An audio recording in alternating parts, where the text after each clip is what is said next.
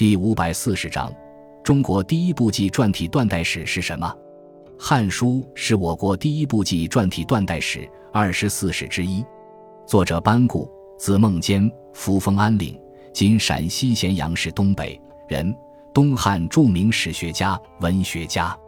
《汉书》共一百篇，幺二零卷，包括十二地纪、八表、十志以及七十列传，其体例与《史记》基本相同。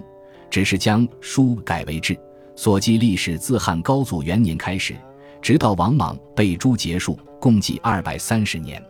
该书记是系统详细，以为汉家王朝歌功颂德为基本出发点，以儒家思想作为标准来评价历史人物。书中所记汉初至武帝中期的历史，基本取自《史记》，只是稍加改动。而继武帝之后至东汉以前的历史，则为班固新作。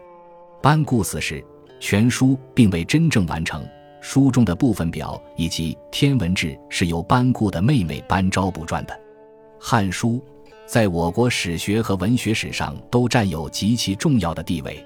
书中虽有明显的轻儒和颂德，但依然是我们研究西汉历史的重要资料。《汉书》。